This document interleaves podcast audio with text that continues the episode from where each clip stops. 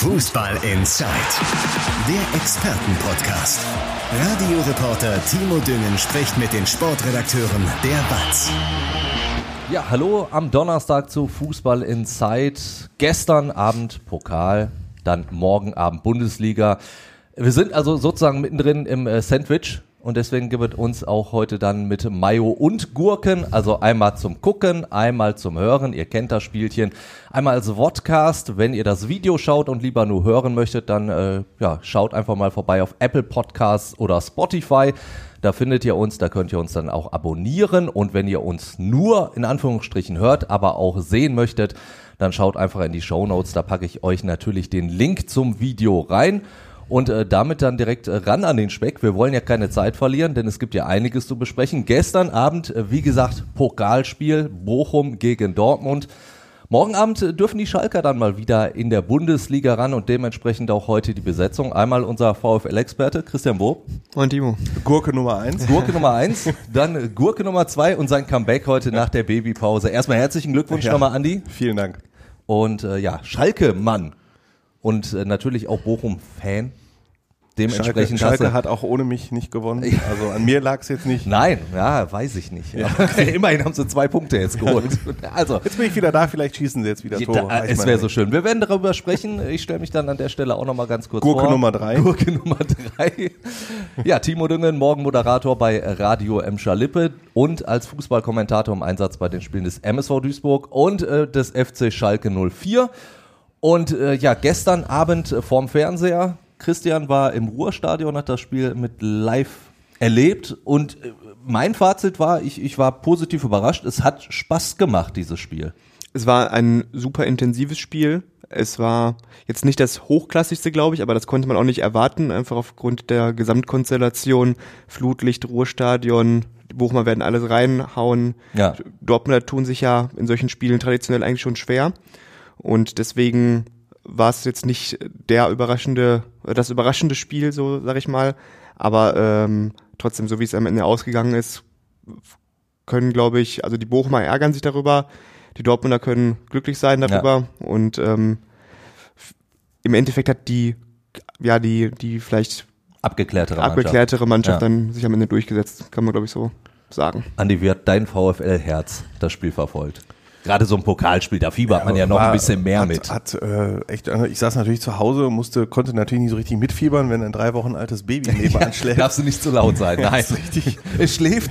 Ja, nicht bewegen. Ähm, ja, also es, äh, wenn man ein bisschen mit Fieber, denkt man natürlich, ich sehe schon hier auf deinem Zettel stehen, ähm, kurz vor der Halbzeit äh, denkt man über Manuel Riemann in der Fansprache, Alter, hau den Ball auf die Tribüne Ja. und nicht Richtung Mittellinie, dann steht es 0-0 zur Pause. Das war aus äh, Bochumer Sicht natürlich die, der eine Knackpunkt, fernab von allem Spielgeschehen und die zwei anderen war natürlich, dass Christopher Anfiace jetzt wirklich zweimal allein aufs Tor zuläuft Ja. und man denkt so, klasse rausgespielt und man sieht, äh, dass er selber, glaube ich, gedacht hat, boah geil, bin ich schnell, boah geil, bin ich schnell und dann hat er Gregor Kobel angeguckt, scheiße, der ist auch schon ich, da. Bin, ich bin ja allein vorm Tor, was mache ich jetzt? Bob, Ball weg. Das waren natürlich zwei andere Szenen, Ja. die hätten reingehen können und dem Spiel einen Knick gegen, zum, zugunsten des VfL hätten geben können. Und natürlich nach dem 1 zu 1 äh, darfst du deine Abwehr nicht so lockern, dass der, äh, dass Bellingham und Reus sich relativ problemlos vor dem zweiten Gegentor durchspielen. War natürlich aber auch ein sensationeller Pass von Özcan. ja, war sensationell, aber du darfst hinten dann auch da nicht so offen stehen. Es gab mehrere Knacksituationen, wo das Spiel doch durchaus zugunsten des VfL Bochum hätte Ja. kippen können und das ist ja schon mal ein Kompliment. Also gucken wir Das mal, Gefühl wo, hatte ich auch, wo ja. Bochum in der Tabelle steht, wo Ja. Borussia Dortmund in der Bundesliga-Tabelle steht, ne? Und dass der VfL aktuell so gut aus, dann kriege ich wieder den Dreh zu Schalke. Da ist schon, äh, finde ich, obwohl es bei Schalke auch besser läuft, noch mal ein anderer Zug drin, oder? Ja. Was ich so vom Gefühl her hatte, war, dass Bochum, ohne das abwerten zu meinen, dass Bochum es geschafft hat, Dortmund aufs Bochumer Niveau so ein bisschen runterzuziehen. Durch diesen Kampf, durch diese Aggression, weil plötzlich mussten die Dortmunder anfangen zu grätschen und da hat man gemerkt, das können die gar nicht so wirklich. Also ich fand auch, dass gerade so in den ersten zehn Minuten war, hatte Dortmund schon versucht, irgendwie ein Konzept zu finden, da durchzukommen durch diese wirklich sehr kompakte Bochumer Abwehr. Und danach ist das Spiel, hat sich das Spiel so ein bisschen mehr ins Mittelfeld verlagert, wo es eben diese vielen Zweikämpfe gab. Ja. Der, der Platz wurde von Sekunde zu Sekunde tiefer. Es war am Ende nur noch eine Matsche. Das kostet natürlich wahnsinnig viel Kraft und ist jetzt auch nicht unbedingt ein Geläuf für äh, Feinfußballer Ja. aus der, oder Feinkostfußballer. Und ähm, man muss dem Dortmund aber zugute halten, dass sie ja, sie wurden von Bochum auf dieses Niveau heruntergezogen, ohne das jetzt irgendwie despektierlich zu Genau, meinen, ja. Ähm, sie, sie mussten schon irgendwie alles in die Waagschale werfen, haben es aber gut gemacht, weil ähm, man könnte ja auch so ein bisschen in die Vergangenheit blicken, gar nicht lange, ein paar Wochen, und da wäre es dann in so einem Spiel, wäre es wieder der typische BVB gewesen, der sich auf diesen Kampf den nicht, der sich auf den lassen, Kampf ja. nicht einlässt, der sich von der Kulisse beeindrucken lässt, was ich auch nach wie vor völlig absurd finde, wenn du jedes zweite Wochenende vor 80.000 zu Hause spielst, ähm, wo man die Aber es ist Atmosphäre was im Ruhrstadion anderes. nicht also unterschätzen ich glaube, darf. wenn du in natürlich. Bochum bist, ne, und das hat man ja wirklich mitbekommen, selbst am Fernseher, da wurde ja jede Grätsche danach mit Standing Ovations gefeiert und auch die Dortmunder Südtribüne, die Dortmunder Fans mögen mir da verzeihen, die jubelt auch erst, wenn äh, ein bisschen Fußball gespielt wird und nicht, äh, weil einer mal die Grätsche auspackt. Das stimmt, das stimmt. Ähm, ja, unabhängig davon haben, also hat es, glaube ich, Bochum dann sehr gut verstanden, auch Akzente zu setzen, als es, als dieses Spiel sich mehr, immer mehr ins Mittelfeld verlagert hatte, als es mal mehr Zweikämpfe gab und als die Dortmunder so ein bisschen gedacht haben, hm, wie kommen wir denn da jetzt weiter? Weil in den ersten 20 Minuten, 25 Minuten schien so das ein, einzige taktische Konzept zu sein, den Ball irgendwie lang auf Beino Gittens zu schlagen und zu hoffen, dass man hinter die Abwehrreihe kommt. Ja. Das hat überhaupt nicht funktioniert, weil Sedi Janko wahrscheinlich sein bestes Spiel im VfL-Trikot gemacht hat bislang. Und ja, danach wurde es so ein bisschen, ähm, ja, so ein bisschen abwartend im Mittelfeld. Klar hatten die Dortmunder dann, weil sie einfach geniale Spieler haben wie Brandt und Bellingham, die so einen Steckpass spielen können. Und ähm, dann hatte Beino Gittens die eine Chance, die aber auch eher so ein Zufallsprodukt war. Haller hatte einen Abschluss, ist dann, äh, glaube ich, noch im letzten Moment gesteuert worden oder ein bisschen weggerutscht. Der hätte es auch schon früher irgendwie aus äh, Dortmunder Sicht klingeln können.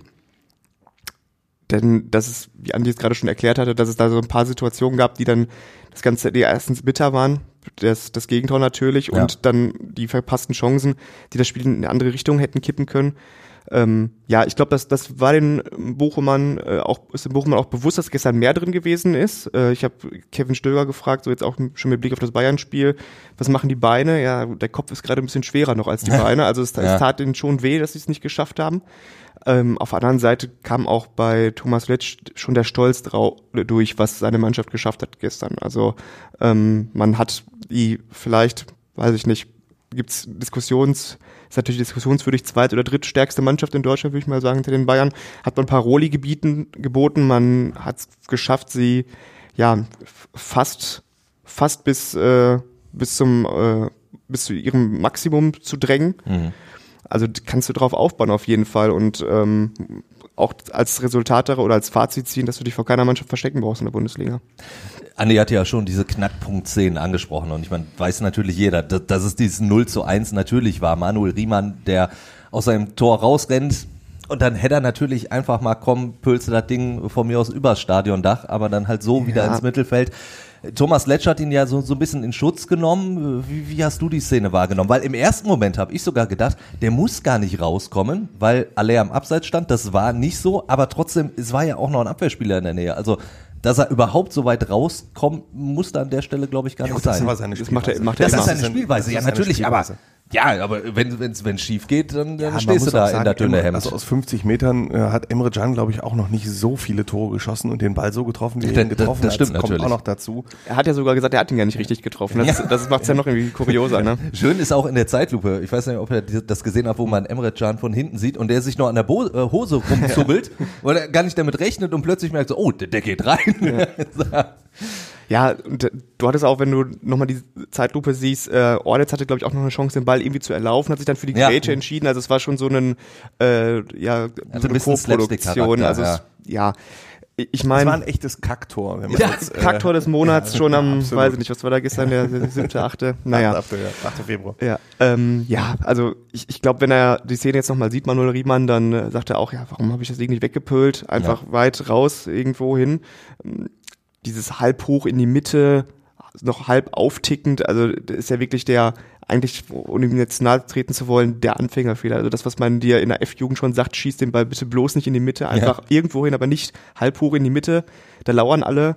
Und so kam es dann auch. Also es war halt ähm, ja ärgerlich. Und ich, vielleicht kommen wir jetzt noch darauf, aber ähm, dass man dann trotzdem mit diesem ja, Schock in die Halbzeit gegangen ist, aber danach dann aufgedreht hat. Das fand ich ja. irgendwie die bemerkenswerteste äh, Phase des Spiels, weil man ja. ja eigentlich so denkt, Dortmund führt jetzt 1-0, die verwalten das jetzt im Stil einer Spitzenmannschaft, ähm, was sie in den letzten oder früher auch mal öfter nicht geschafft haben, ähm, haben sie da auch zumindest leicht wieder einen leichten Rückfall erlebt. Äh, und die Bochumer hatten, haben gesagt, wir wollen jetzt in der Halbzeit, also in der Halbzeit haben sie gesagt, wir wollen jetzt hier nochmal alles geben. Und das hat ja von der, quasi von der ersten Sekunde nach wieder Anpfiff funktioniert. Das fand ich schon sehr beeindruckend. Also, dass man dann sich die zwei, drei, wenn man das Abseits noch dazu zählt, Chancen durch Antwi Jay ansieht, äh, Lucia hatte den Kopfball, ähm, ja, das fand ich schon eine, eine bemerkenswerte Reaktion. Ja, das also, 1 zu 1 war jetzt kein zu, natürlich kann man über diese Szene, das machen wir vielleicht gleich machen noch diskutieren. Natürlich. Ähm, aber das war zu dem Zeitpunkt hochverdient. Aber hochverdient, hochverdient. Das war hochverdient, ja, da kann man absolut sagen, also 1-1 ist in Ordnung. Da ja. ist Borussia Dortmund zu dem Zeitpunkt ja auch echt gut mit bedient gewesen. Ne? Ja. ja. Und wenn du dann hinten nicht aufmachst, dann geht's wahrscheinlich Richtung, vielleicht sogar Richtung Verlängerung. Und dann ist ja sowieso ja. alles möglich. Ne? Aber das eben dann direkt da nach diesem, äh, nach dem Ausgleich dieser, dieser Fehler passiert ist, dass, dass du hinten so offen standest. Bochum haben auch danach ein bisschen von Übermut gesprochen vielleicht, mhm. äh, den es da gab, weil man zu viel wollte in der ja, Situation, ja was ich auch verstehen kann. Das Momentum so Spiel, genau. klar. Ja. Ähm, war dann halt, ist dann halt bitter gelaufen. So. Ja. Die äh, Elfmeterszene, du hast schon gesagt, äh, sprechen wir drüber, machen wir jetzt auch an dieser Stelle. Gab es ja viele Diskussionen, auch um Schiedsrichter Stiedler, der sich das Ganze ja auch wirklich nochmal angeguckt hat und ja selber hinterher gesagt hat, das war jetzt nicht die Mutter aller Handspiele, damit fängt es ja schon an.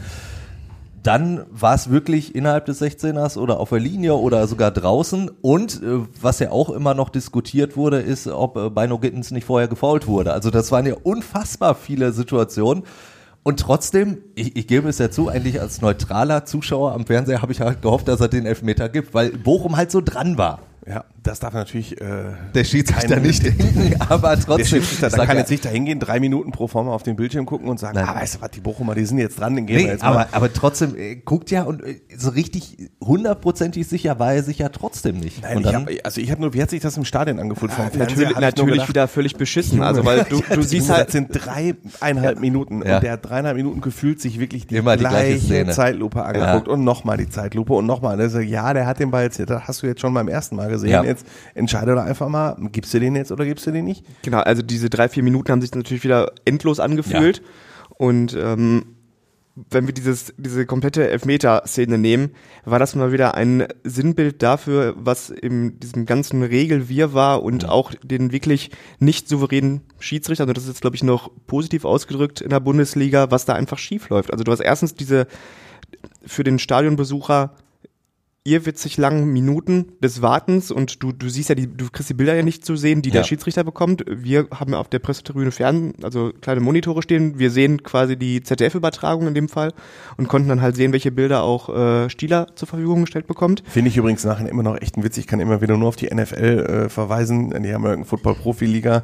Wenn da ein Videobeweis ist, siehst du das auch. Es ist einfach Transparenz ja. für den Zuschauer. Ich verstehe nicht diese Angst davor, dass der, also ein bisschen selbst selbstbewusster sollten die Schiedsrichter doch sein. Und dass sie jetzt sagen, genau. okay, lassen wir doch die Bilder mitsehen. So, und, ah. unabhängig davon sehen wir dann die Bilder und ähm, ja denken jetzt, ja, was, was guckt er sich denn jetzt an? Guckt er sich jetzt an, ob das jetzt wirklich ein Handspiel war? Weil da kann man ja schon mal drüber diskutieren. Der schießt ja. dann aus zwei Metern gegen den Ellbogen. Irgendwie der Ellbogen ist noch angelehnt. Angelegt, ja. Ist noch angelehnt, damit du nicht irgendwie die Körperfläche vergrößerst. Ja.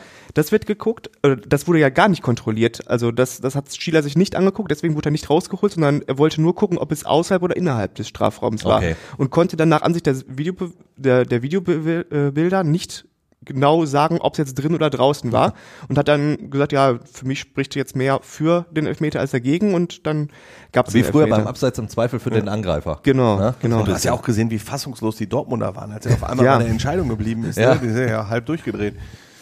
Genau, also plus den Schubser, den äh, von von Janko gegen Bano Gittens ja. hatten wir jetzt auch gar nicht. Also das fand, fand ich schon sehr auffällig. Du mit beiden, schon, mit, mit, beiden, beiden Händen Armen, drückt er, wurde im Spiel auch das ein oder andere Mal abgepfiffen, auch ja. wenn Stiller sagt, er das oft, oft auch weiterlaufen lassen, ja. Aber das fand ich jetzt schon, also das war ja wirklich nicht so ein Schubser von so zwei Kanten wie äh, Hofmann gegen Hummels oder gegen Sühle, wo man das vielleicht nochmal so ein bisschen als ja, Körperliche Härte. körperliche Härte interpretieren ja. kann, aber das war halt ein klarer Schubser, der dann irgendwie in, der, in dieser Torsituation passiert ist. Also das war eigentlich kein Elfmeter, aber wir haben ja auch mit Herrn Stieler unsere Erfahrungen gemacht, du erinnerst dich. Schalke gegen Bremen im Aufstiegsjahr. ja, das, Das ist sensationell. Äh, das war äh, der Ja. sensationellste Elfmeter. Elfmeter, ja. überhaupt. Also, also sagen wir mal so, Tobias Stieler kann froh sein, dass äh, Marco Reus gestern noch das 2-1 gemacht hat. Weil sonst hätten wir eine, wieder eine Riesendiskussion. Jetzt war es ja im Endeffekt nicht spielentscheidend, ja. aber ich glaube, das wäre tagelang jetzt runter, rauf und runter diskutiert worden. Wie, wie habt ihr das wahrgenommen? Ich fand, am Anfang hat er ja wirklich sehr, sehr viel laufen lassen, was ich in so einem Pokalspiel äh, mit diesem ganzen Drumherum als Fußballfan auch geil finde. Ja, also, dass, dass, da mal ein bisschen Härte drin ist, aber irgendwann fand ich, hat man so gemerkt, das kann er so nicht weiterlaufen lassen. Irgendwann hat er ja dann auch die gelbe Karte gezückt, bei, bei Janko war es, Genau. glaube ich, als er dann den, den Check da so ein bisschen bisschen zu spät. genau äh, angesetzt hat. Ist das generell auch eine Marschroute, wo ihr sagen würdet, ja, lass mehr laufen oder seid ihr eher so, so Typ, äh, pfeif so kleinlich wie es möglich? Ist, es ist immer Fingerspitzengefühl, weil ich, ich mag einfach Spielleitungen von Dennis Eitekin zum Beispiel. Ja. Bei Dennis Eitekin merkt man, der beschäftigt sich fast sogar so ein bisschen mit dem Spiel und weiß genau, oh, die Mannschaften haben jetzt so und so. Und am Anfang muss ich vielleicht mal, ich glaube, der hat neulich mal ein Schalke-Spiel gepfiffen, da gab es Ja, in Gladbach in sogar. Gladbach, ja. In Gladbach, da gab es direkt äh, nach sechs Minuten gelbe Balanta. Karte für Balanta. Der Äh, wusste zehnte direkt, herzlich willkommen in der Genau, Bundesliga. Gab es noch eine gelbe Karte, zack, danach Ja, für Spiel ganz Jens, glatt ja. durchgelaufen und so, ne? Und er, er weiß halt genau, manchmal gibt es Spiele, da musst du in den ersten zehn Minuten zwei gelbe Karte zeigen, damit es geht. Und manchmal merkt er auch direkt, der Dennis Eitekin, weißt du was, das Spiel kann ich jetzt einfach so durchlaufen lassen und so. Also das ist halt so, ich mag halt so Schiedsrichter, die es einschätzen können und ja, Herr Stieler, äh, ich habe den jetzt, weil nach dem Spiel in Bremen hat der Schalke nicht mehr gepfiffen, deswegen habe ich ihn nicht mehr sehen. Äh, Aber gestern hat er sich jetzt auch nicht so richtig mit Ruhm bekleckert. Nee, aber ich fand, ich fand, es war jetzt von Anfang an jetzt kein übermies, übermäßig unfaires oder überhartes Spiel. Also Nee. ich fand schon, dass man so eine äh, lockere Leine da hätte nur durchaus machen können, was er ja auch getan hat dann. Ähm, dann kam halt wieder eins zum anderen, also solche, solche Situationen, wo dann natürlich das Publikum auch direkt aufspringt und irgendwie fand ich ihn danach auch sehr unsouverän, Hm. gerade rund um die, also vor allem rund um die Elfmeterszene und das hat dann das Ganze wieder so, naja. Ich glaube, das ist nochmal ein Thema für sich, auch der ganze Umgang in der, also es ist schon mal gut, dass er sich geäußert hat danach, Ja. Ja. ähm, das erklärt hat, was, was das Problem war. Aber im Endeffekt ist es natürlich, ja, unwürdig, das, also, immer diese, wir, wir reden, reden ja fast im Wochentakt darüber. Also Ja. es, es nervt auch irgendwie langsam, dieses, dieses ganze Video-Schiedsrichter-Thema. Aber ich meine, das ist, glaube ich, eine Diskussion ohne Ende, weil was willst du machen? Weil das Ding wird nicht wieder abgeschafft, das, ist viel zu teuer, da stecken viel zu viele Arbeitsplätze hinter. Ja, Du kannst aber es ich, nur- wie ich gerade schon mal sagte, es wäre doch eigentlich so einfach ein bisschen mehr Verständnis da Ja. reinzuholen, indem Genau. man es zeigt, indem man dem Schiedsrichter da ein Mikrofon gibt, wie in der NFL meinetwegen, Ja. indem er sagt, was hätte gestern dagegen gesprochen, dass die Szene gezeigt wird, dass Tobias Stieler äh, zum Bildschirm geht und sagt, ich kontrolliere jetzt, äh, ob, der, ob der, ich Ja. kontrolliere jetzt, ob der Spieler im Strafraum stand oder nicht. Dann weiß jeder Bescheid im Stadion und vor dem Fernsehschirm. Die Bilder werden gezeigt, alle können sich selber ein Bild machen. Ja, auch da wird es dann wahrscheinlich Entscheidungen geben, die die eine oder andere Seite nie nachvollziehen kann.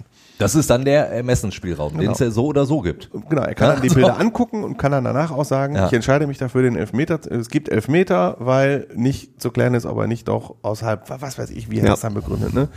Dann hätte man wenigstens ein bisschen mehr Verständnis für die ganze. Nummer, indem man die Leute mehr mitnimmt. Was dagegen spricht, äh, ich, keine Ahnung, ich schreibe das jetzt, glaube ich, auch in Kommentaren immer mal wieder, so alle anderthalb Jahre. Aber Ja, gerade weil du ja natürlich auch sehr NFL-affin bist und das klar. ganz anders miterlebst dann. Ja, ich meine, ich habe das, ich war mal beim Super Bowl und da war das ja, Ja. auch so, ne? Da schmeißt ein Trainer eine rote Flagge, das heißt, äh, ein Trainer kann entscheiden, jetzt überprüft man bitte die Szene. Ähm, und dann, äh, ich war total überrascht, ob mal die Szene gezeigt wurde und dann danach, äh, also das war schon schöner Ja. oder ein bisschen angenehmer, dass man da fühlt man sich mehr mitgenommen. Gut, dann lass uns doch ein bisschen beim Fußballerischen bleiben. Ähm, äh, was der VfL gut gemacht hat, haben wir schon drüber gesprochen. Was gut funktioniert hat, waren natürlich die Bälle auf, auf die schnellen Spieler wie Antwi Ajay. Gut, der macht dann halt die Tore nicht, ne? Das, das war wirklich auch ein äh, krasser Knackpunkt. Gut, wenn er kaltschnäuziger wäre, würde er da würde er nicht beim VfL Bochum spielen. Das ist richtig, gut. ja. Nein, also ähm, erstens Antwi Jay wird jetzt, glaube ich, auch nicht mehr der absolute Torjäger. Also der hatte gegen Augsburg ja getroffen vor der Winterpause und ähm, ansonsten irgendwie war er auch einer, genauso wie Asano, der irgendwie die Zielstrebigkeit fehlte auf den letzten paar Metern.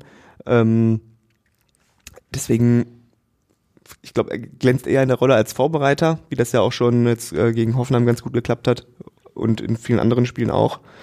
Ähm, ich finde, dass die Bochumer dadurch schon, also durch diese Kaltschnäuzigkeit, die sie vor allem in der Bundesliga hatten, hat das vielleicht auch, äh, also das, da lief dann halt auch einfach alles zusammen so und dann kannst du diese Spiele gewinnen.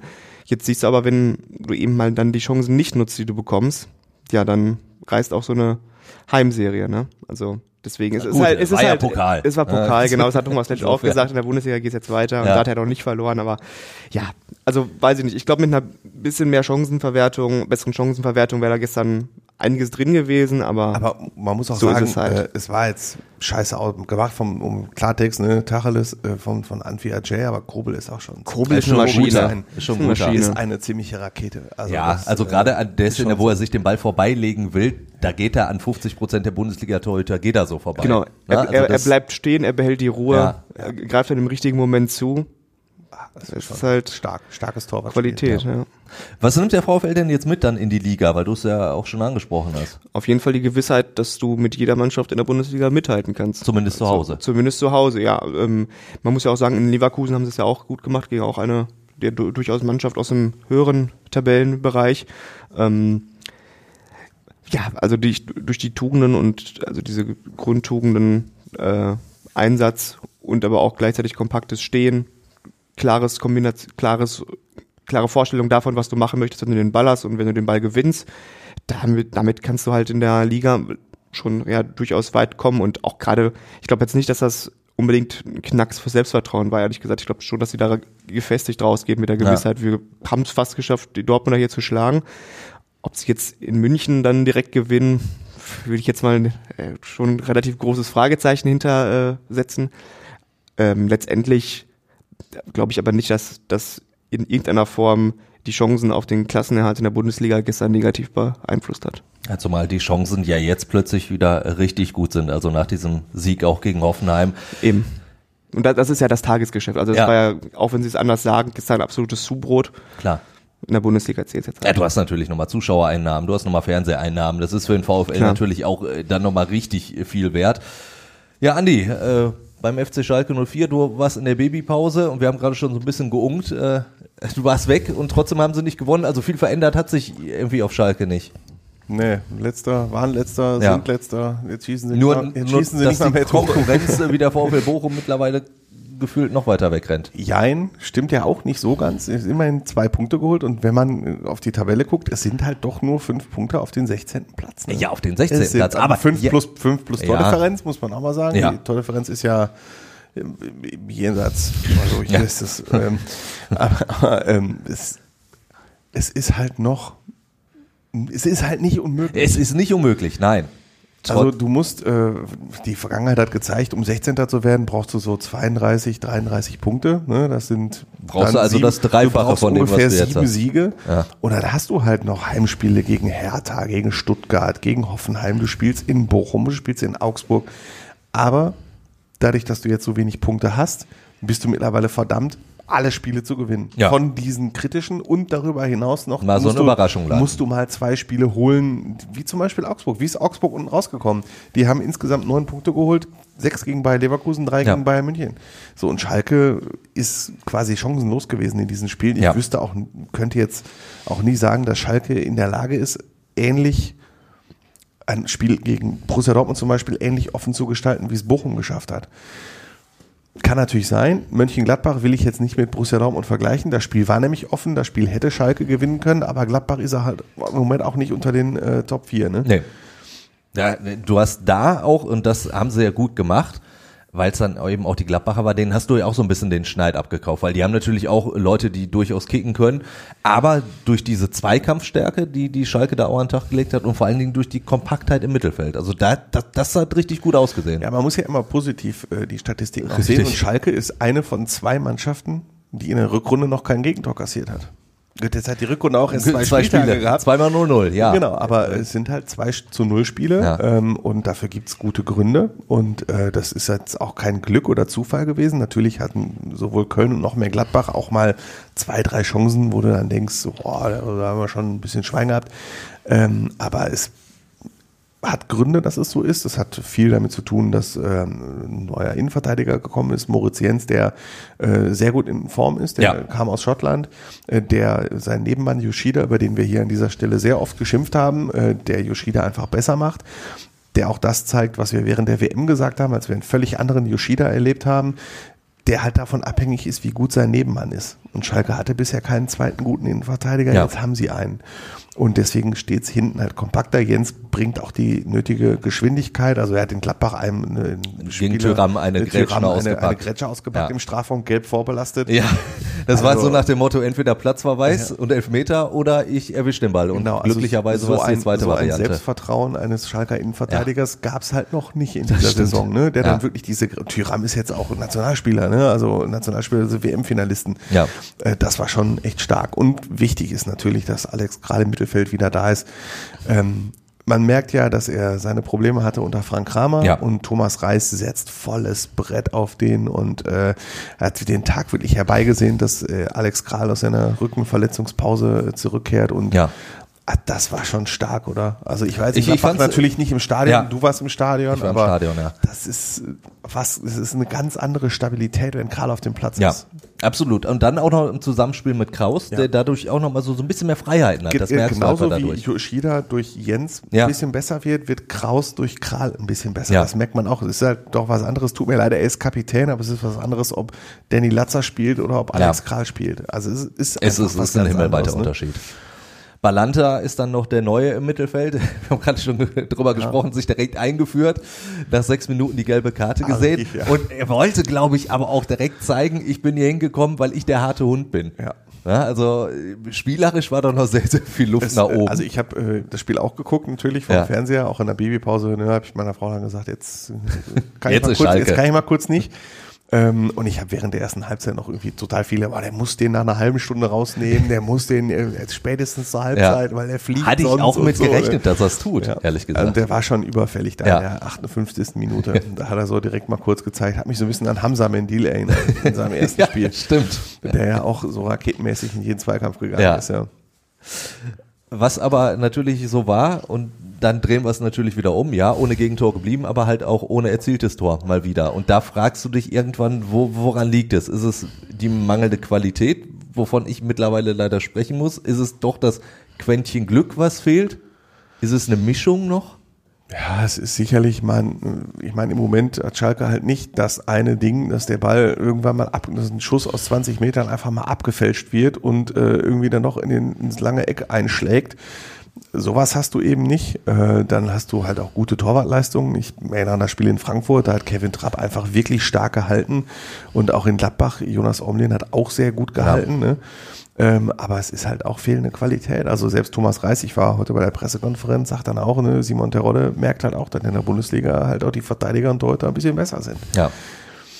Und äh, da fehlt aktuell die Qualität nur, ihr Transferfenster ist, Ist geschlossen ja. ähm, und du hast jetzt halt keine neuen Möglichkeiten mehr. Das heißt, wenn Thomas Reis bei seinem 4-3-3 bleibt, dann hast du einen Zentrumstürmer, das ist dann entweder Simon Terodde oder Michael Frey, der aus Belgien gekommen ist und auch noch nicht getroffen hat. Ansonsten hast du nur so B-Lösungen. Ne? Kenan Karaman kann auch Zentrumstürmer spielen, der saß aber zuletzt auf der Tribüne, weil er keine Form hat. Geke Ja. Top ist U19-Torjäger, saß zuletzt auch nicht, äh, auch nicht im Kader. Marius Bülter könnte das spielen, hängt aber auch durch. Oder du spielst mit einer falschen Neun und dann denkst du, nee, also geht ja gar nicht. Also Nee. musst du irgendeinen aufstellen, der aktuell außer Form ist oder halt nicht getroffen hat und dann versuchen, Möglichkeiten zu kreieren, dass es halt besser funktioniert jetzt.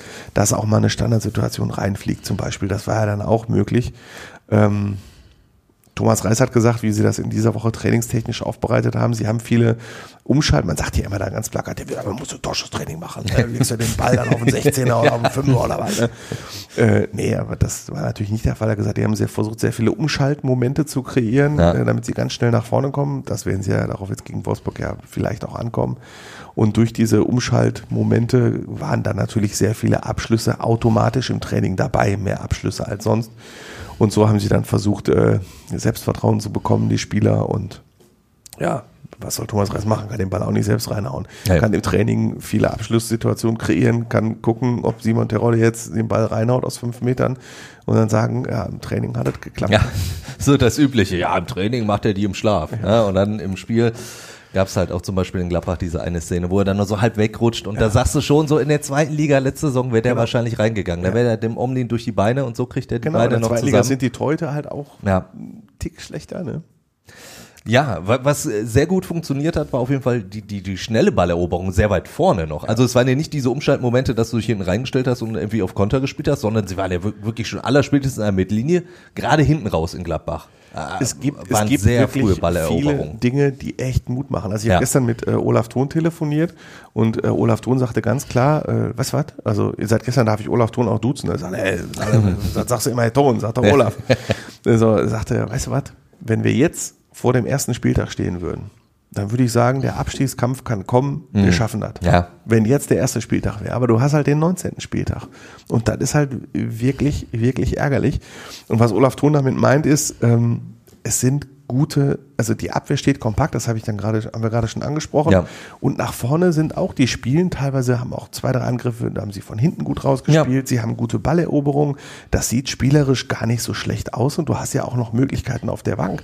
Haben wir, werden wir gleich auch noch kurz drüber reden, Salazar spielt nicht mal. Richtig. Und das ist halt der ähm, spielfreudigste, den sie haben. Oder Ja. Dominik Drexler ist immer noch im Moment Top-Scorer, der kann ja auch ein bisschen was mit dem Ball anfangen.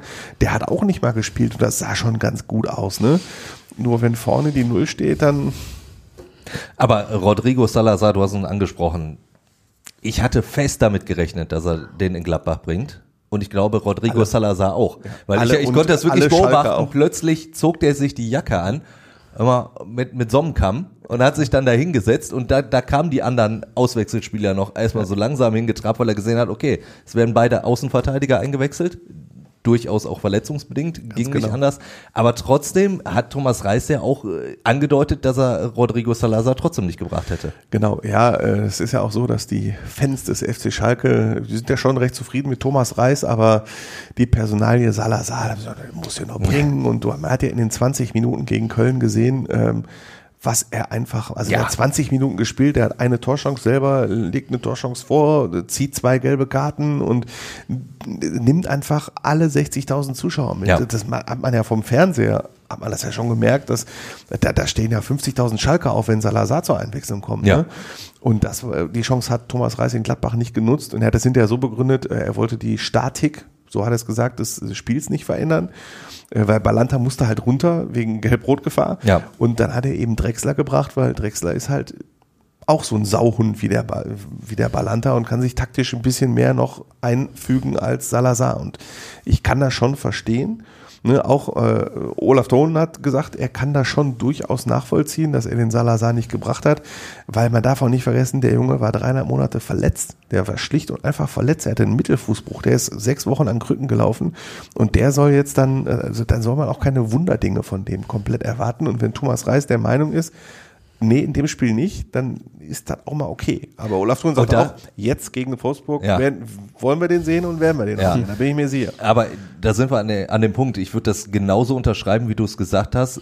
Mit der Voraussetzung, wie es Olaf Thon gesagt hat, wenn wir Anfang der Saison wären.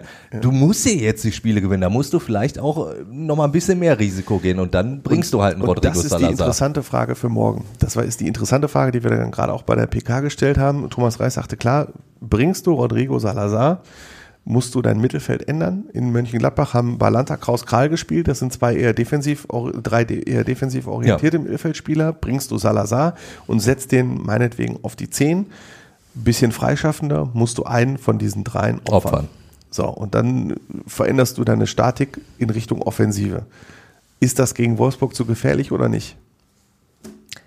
Und wie Thomas Reis das sieht, werden, werden wir dann, würde ich genau, werden wir dann nicht. werden wir dann morgen sehen, Ja. äh, wie er das Spiel angeht. Sagt er, komm, wir versuchen es mal offensiv 60.000 und wir legen jetzt mal vor, das hat er auch gesagt, ne? Wir haben morgen die Riesenchance, dass wir wirklich so mit Schalke rechnet ja aktuell keiner mehr im Abstiegskampf, sind wir mal ehrlich. Ja. Nur wenn Schalke morgen gewinnt, dann haben die auf einmal 14 Punkte, dann sind die auf einmal punktgleich mit Hertha. Bochum hat 16, 17, 16. 16 Punkte? 16?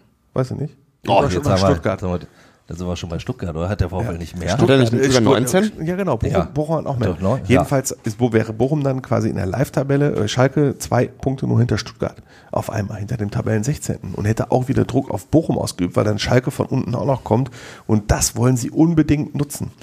Jetzt ist Wolfsburg, wie äh, Thomas Reis das ausdrückt, ja halt auch keine Laufkundschaft. Ne? Die haben schon, ja, die können auch schon spielen und Tore schießen. Das, die haben auch gegen Bayern nicht so schlecht ausgesehen. Ja.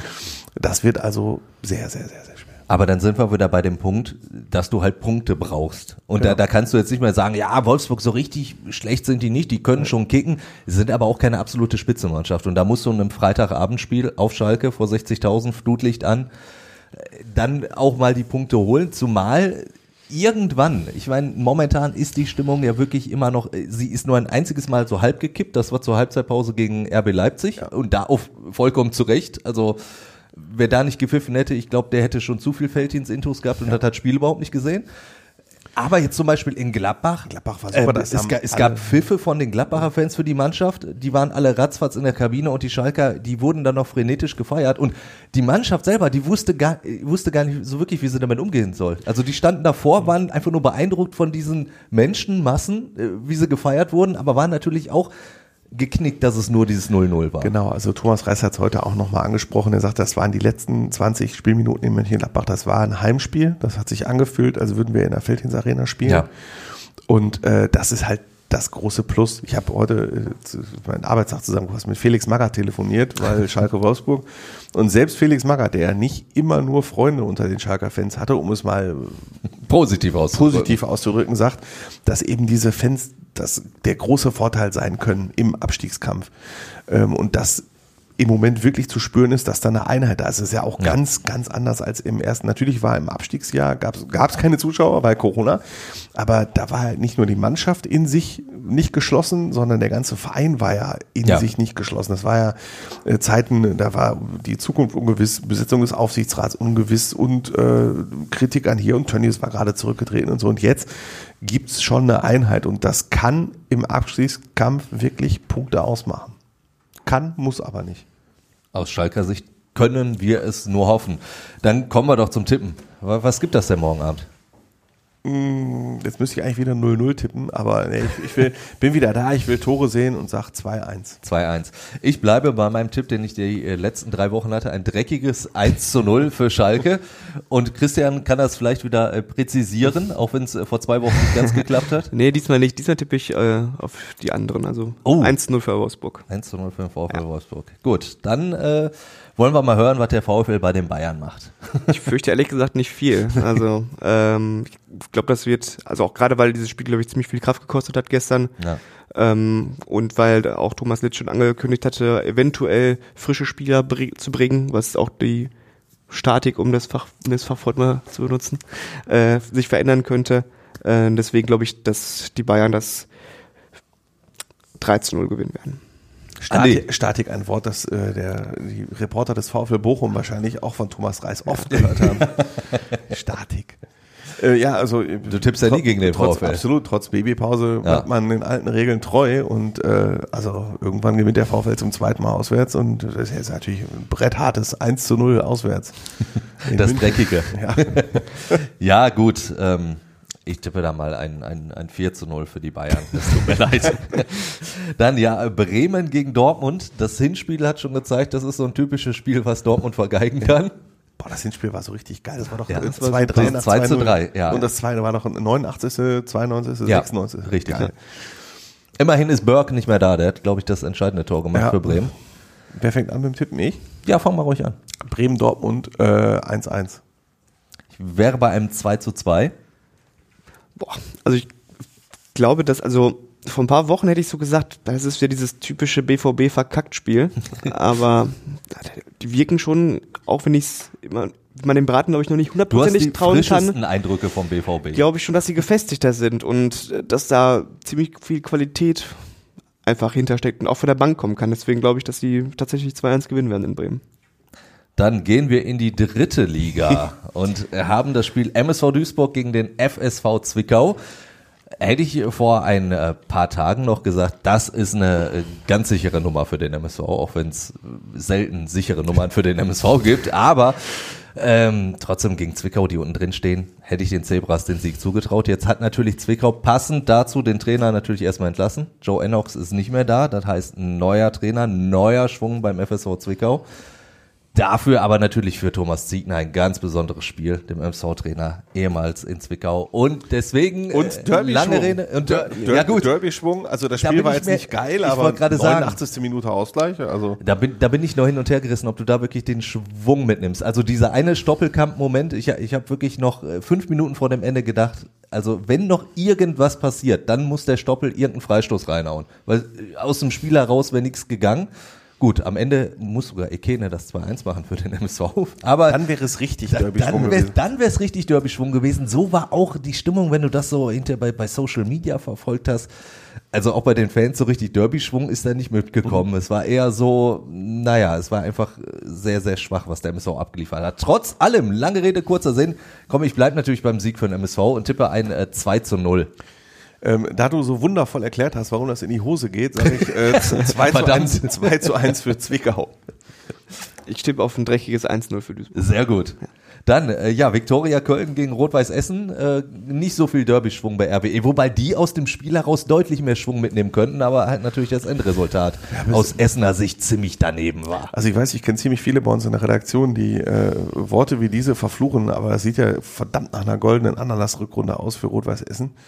Ähm, Ja, ja, ich habe schon wieder, ich, hab schon schon wieder gehört von ne? den Kollegen, ja, äh, RWE, wenn man jetzt einfach, wenn man alle Spiele ab der, fünf, an der 85. Minute abgepfiffen hätte bei Rot-Weiß Essen, da wäre Rot-Weiß Essen unangefochten Aufstiegsfavorit. So klingt das ungefähr Ja. in Essen. Ähm, sagen wir, kommen auf die Tabelle, RWE ist jetzt irgendwie Zwölfter oder so. Ähm, ich glaube schon, die sind zu, noch zu grün für den Aufstiegskampf und zu Ja, gut für den absolut. Abstiegskampf. Und wen haben sie jetzt? So gucken. Viktoria Köln. Ähm, auch 1 zu 1, der Luschentipp. 0-0. 2-2. Okay, jetzt sind wir alle Richtiger- drei richtiger Luschen. Gurkentipp. Dann gehen wir noch in die Regionalliga und haben den SC Wiedenbrück gegen Wattenscheid 09. Zwölfter gegen 17. Wattenscheid muss dann jetzt auch mal so, so, aber sind auch nah dran. Also es ist jetzt nicht so, dass Wattenscheid abgeschlagen ist, ein Sieg und dann zack, bist du schon fast wieder über am Strich. Ja, sie auch 3-2 Auswärtssieg für Wattenscheid. Ich tippe auf ein 0 zu 1.